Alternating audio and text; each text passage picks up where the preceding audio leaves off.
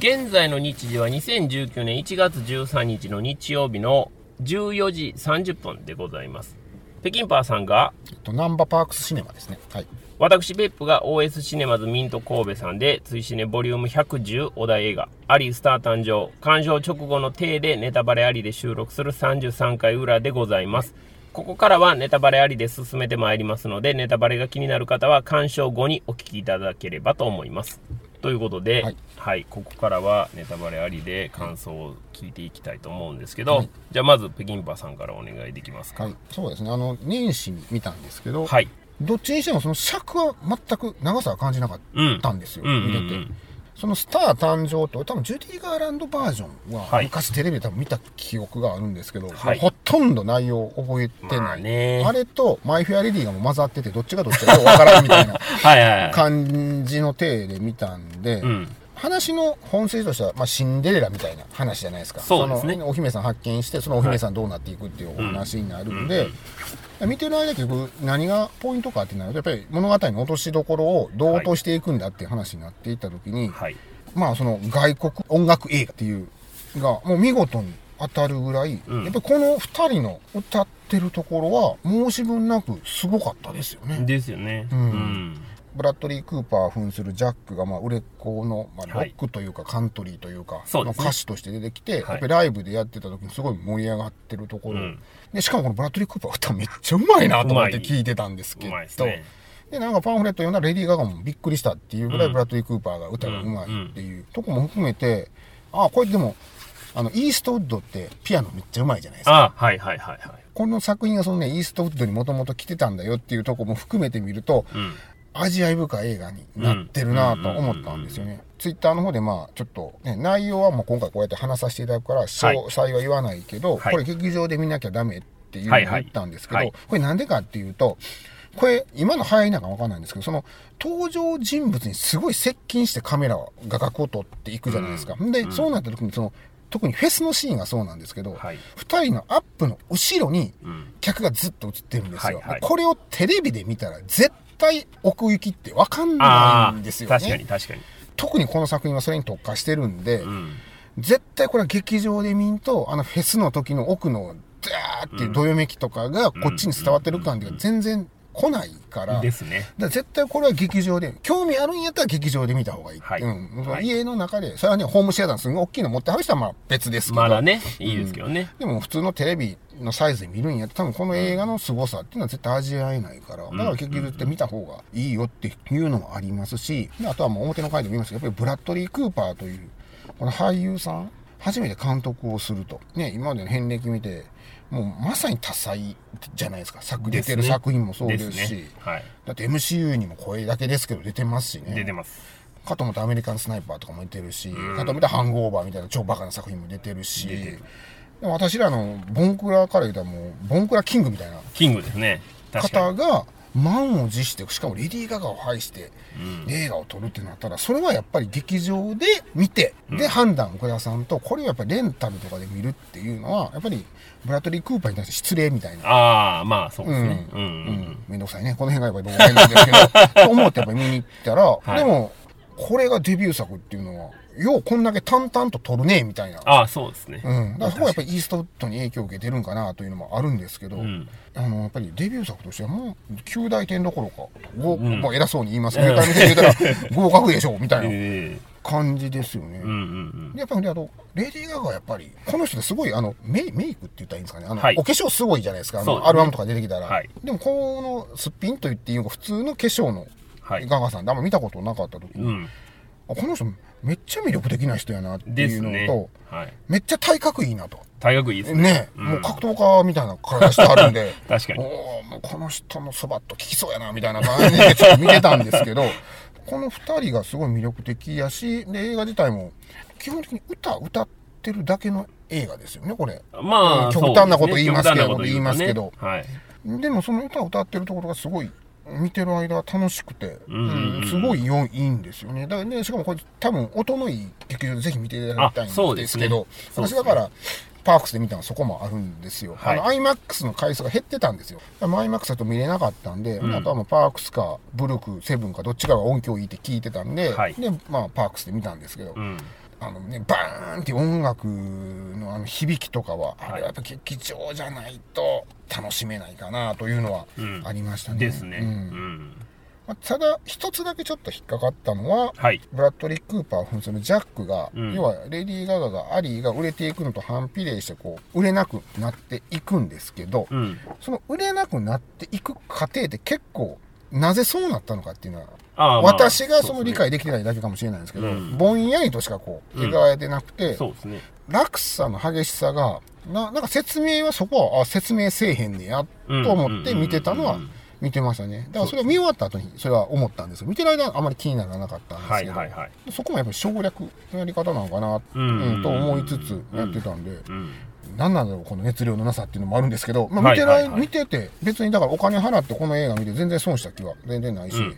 このお兄さん役のねサムエリオットがいやー、よかったよかったですね。ですねこれ本当最初何の人かようわからんかって、そうですね。うん。これ結構説明ないんですよね。ナイスナイス。あのダイアローグとやり取りの中でだんだんだんだんその登場人物の位置関係とか分かってくるっていうところも、うん。イーストウッド印っぽいですよね。そうですね。こういうこういうねなんかそのレッテルつけるのは良くないかもしれないんですけど、はいはい。そのいい意味の昔ながらの映画のをすごい受け継いでるなというのはああ、そうですね。ありますよね。はいうん。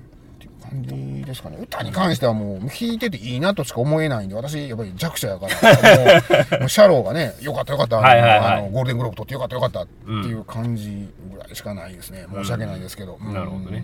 あとやっぱりこのパンフレットのね、この松任谷正隆さん。これ最高ですこね。れすごいいい文章なんで これ、最高でしたね。皆さんね、あの、読んでください。ね買って。これ書き起こしなんですかねうん多分ね。インタビューしたやつを多分誰か書き起こしたんかなっていう感じなんですけど。これ最高ですね。そう。これ見て、年末の紅白見たら、もうすんごい染みたんですよ。ですね。ううんん。うんユーミンのとこだけ、たまたま撮ってたんですけど、はいで、それをもう一遍見直してこれ読んだら、ああっていうね。これも最高ですよねうん。このパンフレット、だからこの文章読むだけでも絶対720円払う価値ある。820円820円でしたっけ？でしたかうん。ねはい。これ、あの、ぜひ見てよかったなと思う方は、うん。てこれもテキストも購入していただくと、すごい楽しい。そうですね。ううんん。いいと思いますうん。はい。とね、僕はですね、まあ、この作品見て、まず最初に、えっと、懸念してたはい、その、尺ですよね、はいはいこれはもう北京パーさんと全く一緒です。全然見てる間、うん感じませんでした。うんだから、途中で、その、もうこの話、もうどないなんで、もう、もう、っていうような感じもなかったし、楽しく、ん頭から最後まで見れました。やっぱり、蓋開けてみないとわからないっていうのはそこなんですよね。分数でどうしてもひるんでしまうんですけど、そうではなかったっていうことなんですね。トータル見て、もちろん僕、今回のそのブラッドリー・クーパーがやってた音楽っていうのは僕割と好きな方の音楽なんですよ。うんうんその、まあ骨太なロックで、まあバックにカントリーがちょっと入ってるとかはい。いうようなところも割とまあ好きな方で、はい。ジャクソン・メインがやる音楽っていうのは割とあのすんなりはい。僕の中では入ってきてたっていう感じがあるんで、そういう意味でもすごい良かったなっていうのと、あと音楽というかその、まあ、ライブとか、はい。あるいはライブ映像とか、はい。そういうのを見てたりする人であればわかると思うんですけどその楽器の持ち方一個ではい。その人がその楽器に手慣れてるかどうかっていうのは、うんまあすごいよくわかるんですけど、もうブラッドリー・クーパーは、ほんまにうん。楽器持った後の佇まいが、もう完全にその手だれのそれなんで、すごいなと。ほんまにこの人聞いたことなかったんかいなというぐらい、すごくうんハマってましたし、弦の押さえ方とか見るだけでも、もう全然遜色ないし、超一流ってすごいんやなっていうのを改めて思いましたね。作品を通して見終えて考えてたんですけど、この作品って母親不在なんですよね。母親全然出てこないんですよ。ね。アリーとジャクソンも結婚はするんですけど、うんアリーは母親にならないんですよね。代わりに犬を飼うっていうくだりがあるんですよ。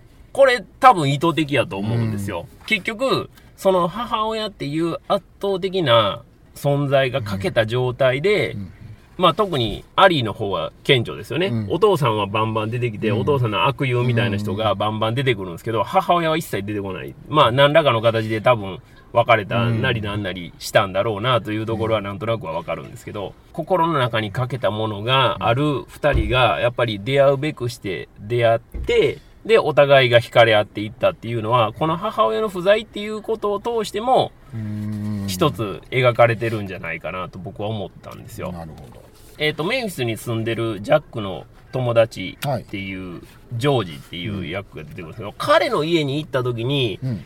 奥さんが出てきたかどうか僕ちょっとはっきり覚えてないんですけど出てきた。出てきたんですかね。はい。出てきたとしたら、やっぱり、その出てきたのは意図的やと思うんですよ。えっ、と、ジョージの家は母親という存在がいて、彼のジャックが住んでる世界とはやっぱり、親しくはしてるけれども、うん。圧倒的に違う、その差を見せる上で、ここで唯一出てきたんちゃうかなと思うんですよね。やっぱそれぐらい周到に、あの、計算された作品なんやろうなというのはすごい感じて、だからこそ、兄弟ですよね。はい。その男同士のやりとりも、すごいやっぱり武骨やし、もう身も蓋もないやりとりをしてしまうんですけど、そこもなんか母性のこう得られなかった悲しいね。その兄弟っていうところも、すごいその裏設定としてあるのかなというのをすごい感じたんですよね。はいはいはい。母親の代わりというか、はい。母性の代わりとして出てくるのが LGBTQ の人たちはいはいですよね。ドラッグクイーンの人たちとか、友人とか、うん。よりどころになってる、うん。ありのよりどころになってるっていうのも、まあ今っぽいなーっていうのはむちゃくちゃ感じましたよね。これは、ガガさんのもちろん実体験にも基づく話だっていう話なんですけど、まあそれも含めて、今っぽい話にコンバートされてて、全然思ってたよりもすごい良かったっていう感じはありますね。で、あと、やっぱ2回目とかもっと刺さるやろなっていうのはすごく感じた作品ですね。うん。物語の流れを踏まえた上で見ていくと、多分、周到な用意がはいはい随所にされてて、あ、やっぱりそうなんやって思うところが、もっと感動するんちゃうかなと思いますんで、僕もちょっと時間あればもう一回行きたいなっていうぐらい、はい、すごい良かったなと思ってますね。うんうん。あとはですね、あ、そうそう。あの、パンフレットね、さっき、あの、松任谷正隆さんの文章を読むだけでもっていう話が北京馬さんが出てて、僕も全くそれ、同じ意見なんですけど、もっと、あの、僕がグッときたエピソードが、ちょうどあの、ガガさんのはい。インタビューのところにありまして、はい。まあ、要はブラドリー・クーパーがうん。ガガさんを口説きに行った時に、はいはいはい残り物を温めて一緒に食事をしたのと。そしたら彼がミッドナイトスペシャルを一緒に歌わないかと言ってきて、私は急いで楽譜をプリントしてピアノに向かったのだけど、あまり知らない歌だったからちょっと緊張したと。そして彼が歌い始めると、その声があまりにも素晴らしくて、私はピアノを弾く手を止めてしまったっていうようなエピソードが書かれてあるんですけど、このミッドナイトスペシャルっていうのが、ん。クリーデンス・クリア・ウォーター・リバイバルっていう CCR って略されるバンドがあるんですよ。はい70年代のバンドなんですけど、これの代表曲の一つで、映画で言えば、トワイライトゾーンの映画版あるじゃないですか。はいはいあの、スピルバーグがはいはいはいやった。ビックモローが死んだそうです、そうです、そうです。オープニングとエンディングで短編になるじゃないですか。はいはい救急車のシーンで,、うんはいでなる。あの時にかかる音楽がミッドナイトスペシャルなんですよ。ああそうなんですかそうそう。だから、映画始まっていきなり音楽がガーってかかるんですけど、そこがまさにミッドナイトスペシャルでかかるんですね。で、僕はあの映画でミッドナイトスペシャルを知って、うん。CCR を知って、うん。そっから聞き出したっていうのがあるんで、このエピソードはめっちゃくちゃ、うわあ、そうなんやと思って、単純に嬉しかったっていう。それだけでも僕は820円、もうありがとうございますっていう感じにはなりました。はい。でここのエピソードだけ読むともうなんか恋愛小説そうなんですよ。ねそうなんですよ。だから、これを読むと、劇中で行われてたうん彼と彼女の物語っていうのは、ブラッドリー・クーパーとレディー・ガガのリアルな物語にも完全に一致してるんですそうよねなんです。よでブラッドリー・クーパー確か離婚してはるでしょこの人そうですね。いね結婚してはったけど、うん。でガガさんも結婚してはらへんから全然問題ないしもうシンクロ率がすごいそうなんですよ。ねそれも含めてね、パンフレットを熟読して、なおかつもう一回行くと、もっと多分感動するんちゃうかなっていうぐらい、虚と実がもう完全にこう、うん。マーブルになったような、飛膜がない感じですよね。ですよね。なんかこの人たち混然一体になってるといううか。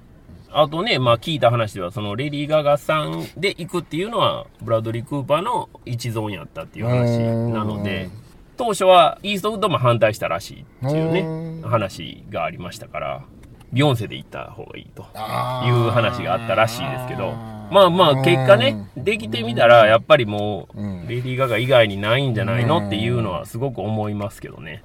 私たちが知ってるガガさんではないですからね。そうですねんあの、うんビジュアル的に。一番超有名なガガさんではないということですねパンキ。ッシュなガガさんじゃないから。そうですね。まあ最近はこうね、そういう素顔系にシュートチェンジしてっていうのがあるみたいですけど、まあふわっとした感じでしか知らない人にとっては意外やと思います。すので、それもすごいいいんじゃないかなと思いますね。ね、そのさっきペップさんがおっしゃってたその母親不在を LGBTQ の方が備えてるっていうところ、ドラッグクイーンの人とか、うん。あとこの愛の友人ラモンっていう、こうんそうですねの方もそうなんですけどこのこういうその脇で支えるうん。あえて語弊のある言い方しますけどお姉キャラがはいはい。のって絶対映画外れないですよね外れないですねうんやっぱりあの人たちの懐の深さっていうのは尋常じゃないんやろなってですね。はい。あるんですよね、結局、あそこに至るん過程で、やっぱりみんな、どれだけの傷つきがあって、うん。どれだけの痛みを背負ってきたんかっていうことやと思うんですよね。うん。それも踏まえた上で、うん。あの明るさっていうことになるんで、それを考えると、やっぱりそれだけでも十分感動的やなうん。と、やっぱ思いますよね。安住淳一郎さんの日曜天国で、はい。年一でいつもあの伝説のお姉のママが年一で出てきはるんですよ。でその話がめちゃめちゃ面白いんですけど。それこそ力道山とかね、はいはい。あの石原裕次郎とかおった時代の話をずっとしてくれはったりするんですけど特攻というかもう軍隊上がりの方軍隊でそういうのを経あの経験してなおかつそっちの方に行った方だからだかへらそことのそのあれもあって修羅場のレベルが違う。ー。ですよね。うん、だからそういう意味で言うとその母親がいないあの二人が来たところで、もう全然余裕なんでしょうね。あ、ですね。うん、来てこっちに来たところで。で逆に言うとそんなんやからああいうとこしか最初そのアリーが歌うクラブっていうのはそういうとこしかいないはずなのになぜか女性の彼女が折れるっていうのも含めて、うん、ああいうところでああいうふうなドラッグインの方が出てあれやるっていうところはあ安定よねっていう。ですね。うん安心するというかその構造を見るだけで、うん。うん。うん。でサッカーでいうとこのあのボトムそこにこの人らがおるってそうですね。攻撃しても大丈夫、うん。前行け前行けっていう感じみたいなのがすごい座組としては安心できるのを見せられたからそうですね。いいですよね、うん、あとね、僕、まあ、北京バーさんも、まあ、唯一不満点があるとしたらみたいな話をしてましたけど、僕もちょっと不満点があるとしたらの話をすれば、えっと、ちょうどアリーが、はい。その売れていく、はい。でプロデューサーの意向を加味した上でやっていくっていう音楽、その一発目のとサタデーナイトライブに出た時の音楽っていうのが、あまりにもそれ良くなさすぎひんねんっていうのはすごい感じたんですよね。あそこは、極端に悪いようには描かずに、あっちはあっちですごいクオリティは高いっていうところを見せた方が、これはこれででもやっぱり光ってんねやなっていうことの方が僕は良かったんちゃうんかなっていうのは思いましたね。あれ見たら、いや、なんでそんな音楽やらされてんのしか、こっちはうん。思わないじゃないですか。だから、ある種の心情操作みたいなところと言えなくもないんで、あれはね、もうちょっといい曲の方が良かったんちゃうんかなっていうのはちょっと思ってしまいましたね。うんあの、それはそれでいいやんっていうぐらいの塩梅の方が理解がしやすいし、アリを導こうとしてるマネージャーも全然悪くないんやでっていうのがそこでわかるんで、っていうのはあった方がよかったんちゃうかなと思いましたけどね。うんそれぐらいなんかクオリティが違うような気がしました。やらされてる感を出してはいいとは思うんですけどもちろんもちろんそうですね。そのでも出てきたらすごいやんっていうのをうん。やってほしかったですね。やっぱりあの、サタデーナイトライブのところも、え、アレック・ポール・ドビンのやつ出れんのみたいな、あのセリフのやりたいとかで、最高に楽しいいから、いざ出てきたら、彼女は望んでないんだけれども、やったらとんでもないんだよっていう、そのうんペップさんがおっしゃるような見せられた方が、そっちの方がね。うん楽しいうん。楽しいというか、おっっていうところありますよね。そうそう。んでもやってるけども、実はやっぱりそこは心ここにあらずみたいなところも感じるんだよみたいなバランスやと、もっと良かったんちゃうかなっていうのはあるんですけどね。あえて言えばって感じそうですもんね。そうそうそう。んなので、もう全体的にはもう僕は全然満足でしたね。んはい。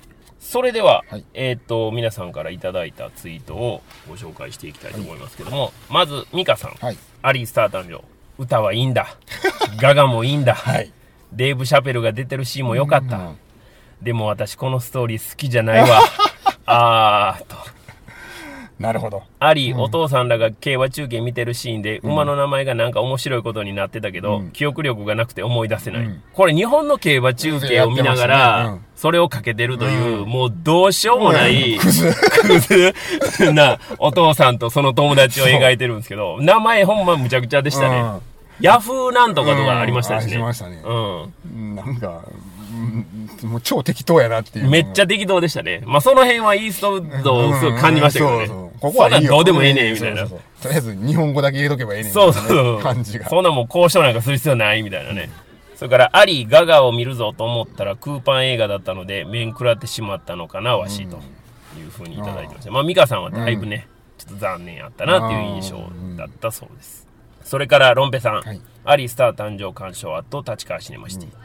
極音上映ではないのですが、さすがの A スター、そもそものスペックが高いのでいいよと。過去特にボーカル。うん。ブラドリー・クーパー監督主演はレディー・ガガ、レディー・ガガ演じるアリーが歌う楽曲がガガ本人の背景と重なる感じもあり、特に前半はレディー・ガガが圧倒的に良くて、明らかにレディー・ガガの音楽歌声を信じた作劇になっていて納得の出来、後半はブラドリー・クーパーの見せ場になる感じでそして切ない、気が早いけどアカデミー賞でのパフォーマンスが楽しみだ、ーこれはほんまそうですよね、ジャックの運転手どこかで見た顔だと思ってたら、ドラマヒーローズのマット・パークマン、かっこテレパスだ。久々に見た感。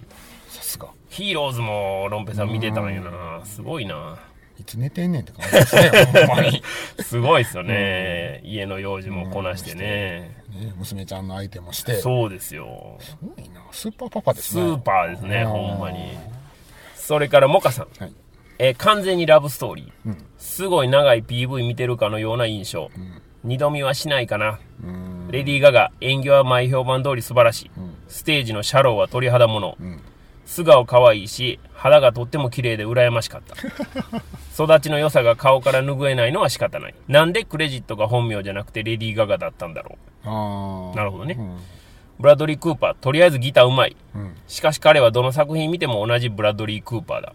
一番の見どころはチャーリーと葉っぱだらけで戯れてるところ。たまらん。あの犬のうんシーンですね。。もふもふ犬ね。うん、あれたまらんですね。えー点数を低くした。あ、これはあの、えっ、と、フィルマークスはいで投稿していただいてたんで、タグつけて、なので紹介してるんですけど、点数低くした過去3.0ですね。のは、演出が全体的に残念すぎたせい。アリーは全て投げ打ってでも歌手になりたいって思いが見えなかったし、ジャクソンも途中まで焦燥感あまりなかったしね。うん。お父さんは結局歌手になるのを応援してたのか、してなかったのか分からなかった。もう少し心理描写を丁寧に描いて20分くらい伸ばせばよかったのに。音楽以外は特筆すべき点なかったです。最悪なのはカメラワーク。はい特にラストの歌。あれじゃ全部台無し。ガガ様の魅力をもっともっと引き出せたはずなのにもったいない。アリーが髪色を戻してたのはグッときたけど。はいはい。ついでに翻訳もひどかった。サントラ聞いてよかったシーンだけ脳内再生しますと。うん割と辛口ですよね。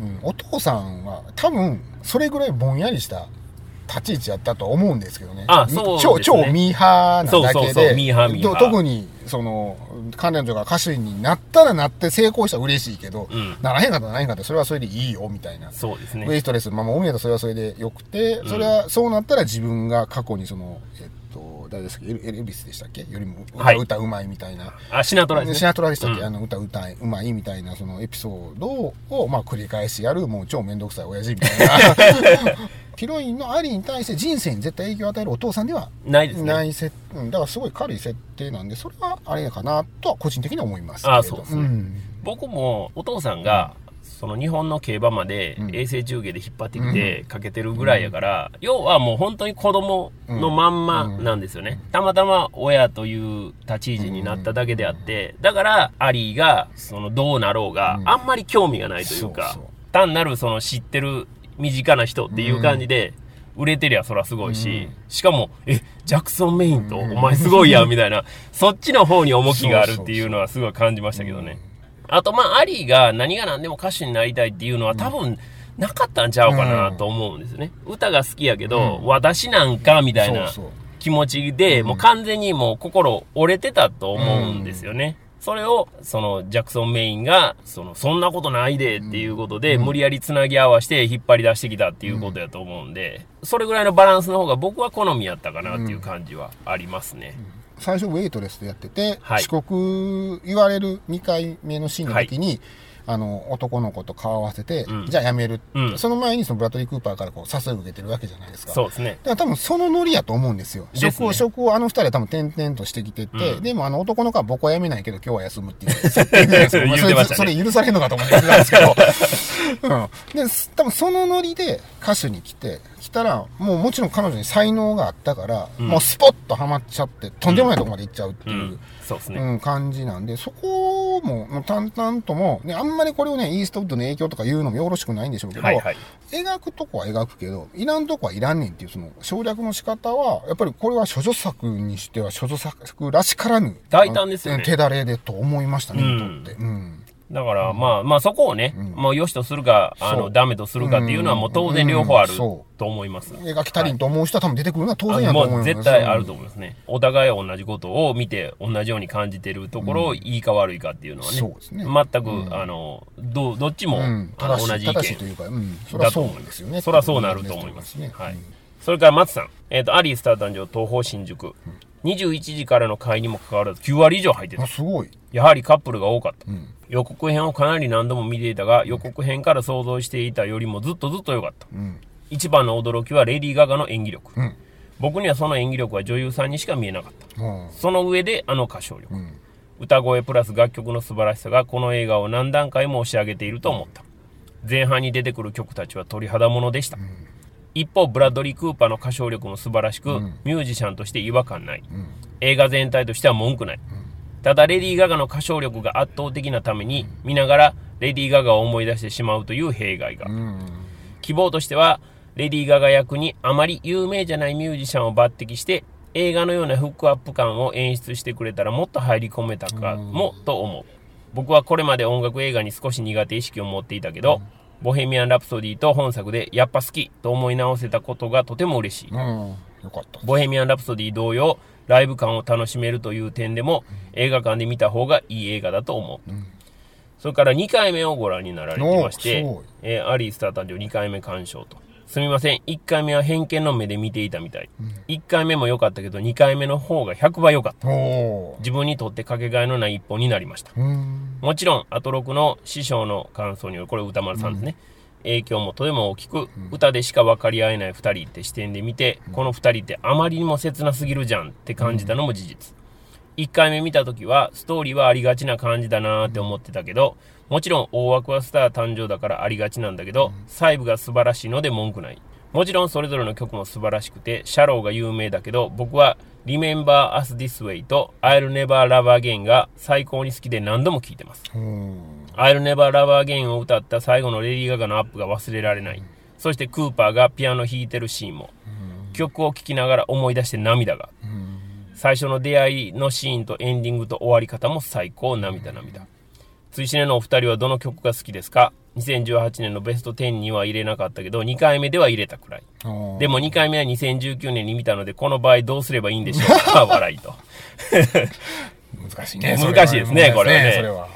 うんまあまあ、でも一期一会なんで、2018年でね、まあ、入れなかったことを、まあ、悔やんでいただきたいなと思いますが、どうですか？どう、どの曲かなんか、これはっていうような曲ございました？でもやっぱりシャローあは、、シャローやっぱり良か？聞ったくと、そのレディー・ガガが歌ってる曲も入れていってるのかなと思ってたんですよ。はいはいはい。そのお本人のスコアも入れてるのかなと、うん。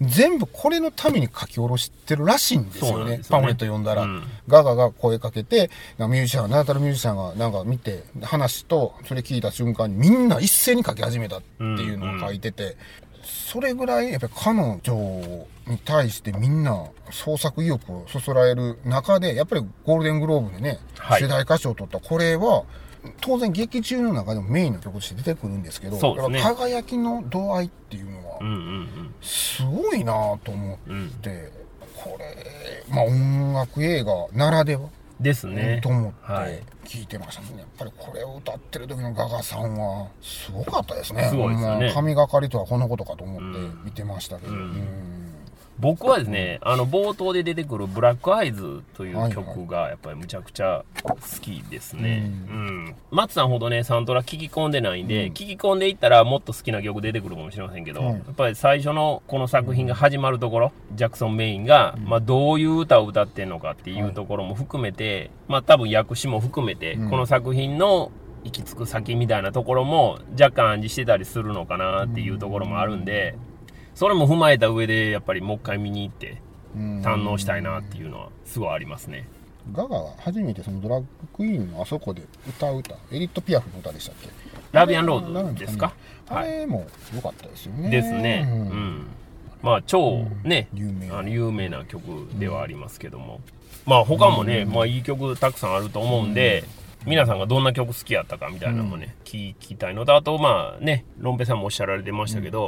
アカデミーのねどんなステージになるのうか、超楽しみですね。もうすぐですしね。んそれから、メガネガティブ AKANBS さん。はいえアリースター誕生。才能を開花するアリーより、頂点から転落していくジャクソンにすごく感情移入した。登場人物の顔に焦点を絞ったカメラワークは変わりゆく表情を捉えて素晴らしかった。うんジャクソンの兄が目を潤ませながら車をバックさせるシーンと、ジャクソンが悲劇の決断をする時の見せない演出にグッときたと。これパンフレット読めばね、このお兄さんのところは完全にアドリブというか、ん。ね、ハプニングで撮られたシーンやったっていうことなんで、やっぱそういう奇跡が起きんのがね、映画って面白いなって思いますよね。タイミングですからねねほんまに。やっぱり生身の人間がやるからこそ起きる、ね、こう、自己的な奇跡が、やっぱ素晴らしいなと。それをちゃんと抑えてるところがね、いいなと思いますけどね。それから、えっ、とね、これは、ちょっとややこしいんですけど、松さんなんですけど、はいあの、漢字の松さん。はあさっき、今までいつもいただいてるアルファベットの松さんじゃななくて、漢字の松さんからはいはいいただいてます。アリスタの誕生を見た。すごく良かった。ジャックにものすごく共感した。相手が近ければ近いほどどうしても嫉妬してしまう。他人は他人、自分は自分の気持ちを持っていられれば幸せに生きられるのにと。まあ、この辺りはね、パンフレットの松任谷正隆さんの文章を読んでいただければ、味わいがめちゃくちゃ増すところなんです。ね。ただ僕はね、劇中見てて、あんまりその、嫉妬みたいなところをうん。感じるっていう風ではなかったんですよ。うん。ジャックは嫉妬してるというよりも、むしろ、やっぱり自分が寄り添うべき、その母親がいない、その彼が初めてこう寄り添ってもいいはい、すべ、て体をこう預けてもいい存在が離れていくことの、焦燥感というか、その喪失感みたいなところが、僕は強かったんちゃうんかなっていう気はするんですよね。だから、パフォーマーとしての嫉妬っていうのは、僕はそんなにそこまで感じなかったっていうのはあるんですけどね。最初だから初めてあのマネージャーがそのメジャーのマネージャーついた時に、はい。あの一番最初のライブの時にダンサーを出さなかったわっていうのをあえてレディー・ガガ自身のあの劇中の中の彼女のアリーな決断でやってそれはい。をベッドの上でジャックに対して話するじゃないですか、でその時にもし才能に対していろいろ思ってないんだそこで絶対リアクションもっとすごいリアクションあるはずなのに、まあ、それはそれでいいんじゃないみたいなうんうんうんうん。感じで、そんな感じでしたね。彼女のパフォーマンスに対して結構冷めてるというか、うん。逆に言うと導く。だから最初のレコーディングでうまいこといかへんからピアノを中に入れるとか、はい。そういうところをやっていった後に彼女がもっともっと売れていっても彼自身はそこに対してあんまりこう熱量のあれは感じなかったんですよ見てる間そうなんですよね。結構ねで喧嘩した時に初めて言うセリフが、その彼女を侮辱するセリフがそのパフォーマンスじゃなくて違う方のあるセリフを言うじゃないですか、はい。要は美醜のことを言うわけですよね,、そうですね。それが一番最初に出会った時にそれがいいって言ってたにもかかわらずその美醜のことを言った時にレディー・ガガが切れてでも彼女そこで多分ほんまにフラットクーパーと心離れたと思うんですよね。はい。でその後彼が戻ってきても結局この後どうすんのっていう言い方しかしないじゃないですか、うん。うん。うん。でホスピタル行ってもそうやし帰ってきてもそうやし、んでそこで多分彼はもうそのね初めてその魂の共有ができたであろう彼女からも捨てられてまあ、お兄さんとの関係も、なんか最終的には結局寄り添うんだけれども、でもお兄さん、亡くなった後お兄さんがレディー・ガガに言うのは、俺たちは悪くないんだよって、悪いのはあいつだよっていうのは、慰めでもあるんですけど、多分本心でもあると思うんですよ。うん。そうですね。うん、それぐらいだからやっぱり彼は、うんすごい自戒を込めて言いますけど、やっぱり大人になりきなかった大人なんですよね。そうですね、でもそれは本当に親が揃ってるからうん。とか、揃ってないからということではなくて、受けられるべきものやったものが受けられなかったっていうことに対しての、なんか悲しい結末というか、それをやっぱ感じましたよね。必ずしもそれをあの全部母親の不在に結びつけようっていう気はないんですけど、はいはい。なんとなくね、そういうところは感じましたね。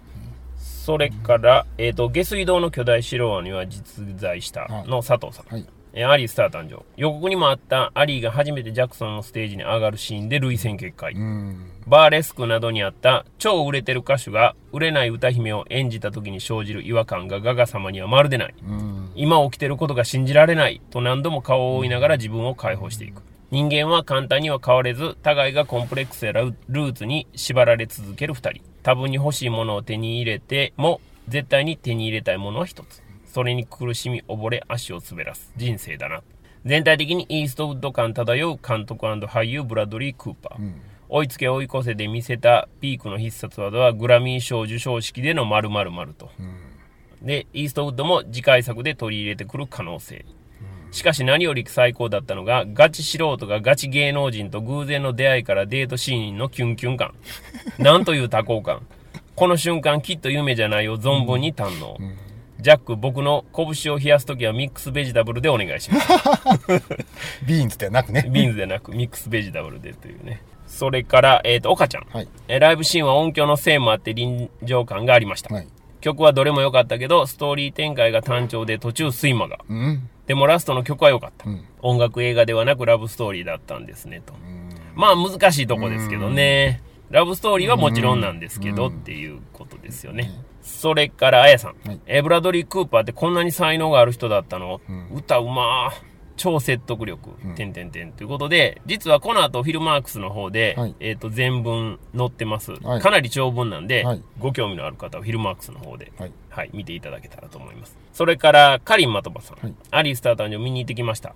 自宅で二つ星の料理人を見てから、うん。音楽がどうのこうのっていうより、ジャクソンとアリーがとにかくお似合いで、はい。二人が付き合ってる姿を見ているだけでむちゃくちゃ幸せな気持ちになれました。ね。ありがとう、冷凍豆。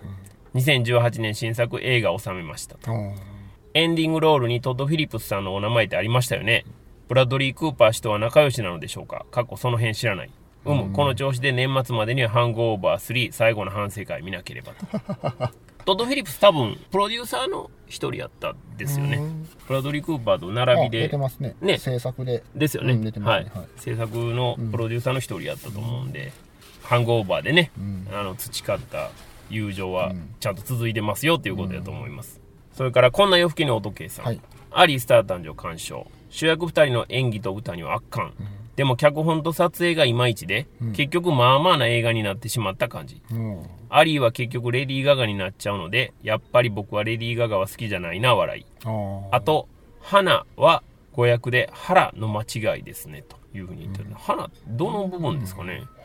ちょっと僕も該当の部分が思い出せないんですけど。まああれで、すかねここのこれを褒めてるとこですかねああ、ねえ。あ、でも花でいいと思うんですけどね。どうなんかな？ちょっとどのあたりかまた、ちょっと2回目見に行ったらちょっとか確かめてみたいと思いますね。それからソニーさん。えーアリーの最初の性格の良さが失われてないとことか、細かいけど、それが素敵な部分ばっかり思い出されて、自分の中で感想がまとまらなかったです。うん取り急ぎツイート間に合えとああなるほどいうふうにいただいてました。はい、間に合ってます。うんありがとうございます。それから、シキさん。はいえ3本目、アリースター誕生。ストーリーは変わらず単純だけど、歌の力で持っていくという感じですかね。うん、えーいい映画でしたと。うんそれから、マルユースさん。はいアリースター誕生鑑賞。長尺の割に語られない部分もと。あのお兄さんの顔と佇まい。アリーの家族とあのおじさんたち。鑑賞前の懸念、かっこ売れない歌手を演じるのがレディー・ガガを忘れるほどのナチュラルさと。鑑賞前の懸念というのはこれやったってことですね。個人的にレディー・ガガの表面的なことしか知らなかったのが良かったのかも。ラストの I'll Never Again は女としては地獄のような歌。うんでも作らずには歌わずにはいられないアリー。ラストカットのその先は誰のものでもないし誰のものでもある。まさにダブル主演。鑑賞中ブラッドリー・クーパーの映画じゃんと思うことしばしば。あの彼のトロンとした垂れ目。男の弱さ、可愛さ、惨めさ。ジャクソンはあの目を持つ彼にしかできない。歌までできるなんてずるいよと。まあね。神はね、何物も与えるっていうのがねこの世の中の常なんでね。まあもちろん努力ありですけどね。最初に、アリーが、そその鼻歌で歌ったやつを曲にしてパフォーマンスしたジャクソン・メインと、最後にジャクソンが家でピアノを弾きながら歌った曲をステージでパフォーミングしたアリーっていうのが対になってて、まあ、そこもあの物語として非常によくできてるっていうところになると思うんですよね。マルユースさんにとっても「アイルネバーゲン」は響いたと、地獄のような歌っていうね地獄。すごいですね。それから、えっ、と、ツイートはこの辺りで、はいえっ、と、フォームからいただいてました。はいフォームといえばのしゅんさん。はいえーアリースター誕生東宝シネマズ上野にて鑑賞。待望のレディー・ガガがスクリーンで見られるだけで感動したんだが、はい歌う姿を見てさらに高まり、ラストのガガの顔で終わるエンドも好きですし、ブラドリー・クーパーも素晴らしい演技をしていましたと。うん。確かにっていう感じですね。いただいてた感想はこんなところでございました。ありがとうございます。はい。それでは、えっ、と、次回はですね、追試ねボリューム111、はい1並びになります。こちらのお題画をでは北京パさん発表お願いいたします。サイバーミッション。はあ びっくり。はい。です。韓国映画。えっ、と、香港映画香港映画ですか。はいああ、はいはいはい。えーサイバーミッショうんンは2019年1月25日金曜日全国公開でございますので、はい追試ねも同日スタートとさせていただきます。サイバーミッションで何っていう方はですね、あの、ヤマピーが出てる映画というふうに思っていただければ、あ、そうか。あ、あれかあとーなると思うんですね。あの、えー劇場でよく予告はかかってると思いますので、垂れ幕も大きいね。そうそうすね。ですし、まあ、おそらくね、日本でのこの拡大公開はもう当然ヤマピー絡みやからっていうことやと思うんですけど、香港映画がここまでの、うん。あの、大規模でかかることも、そんなにないでしょ。うんそういう意味でも、ちょっと楽しみやし、そのアジア映画に、こう、最近の終作に日本人が全く絡んでないということを考えれば、やっぱりヤマピーがここに絡んでるっていうのは、実際作品としてどうなんかみたいなところも含めて、やっぱりみんなでちょっと検証したいんでうん、これをちょっとお題にさせていただきました。あの、クリードだと思ってた方多いと思いますけども、クリードじゃないですよっていうことですね。なので、ぜひ、あの、皆さん、ヤマピー出てるからとか、出てないからとか、そういうことじゃなくて、劇場行ってちょっと参加していただけたらなと思っております。香港映画ってもう見れないですからあ、ね。もう最近あんま見れないですからね。うん多分関西でシネマととさん。ぐらいいっちゃいますよね。多分もうこの後多分かかるんでしょうけど、あの、未体験ゾーンを。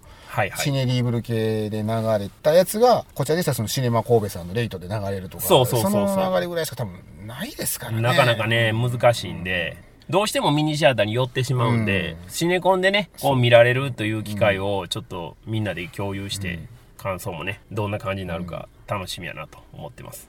追試ねポッドキャストでは皆さんのつぶやきを募集しております。ハッシュタグ TWCN をつけてツイッターでつぶやいていただければ OK です。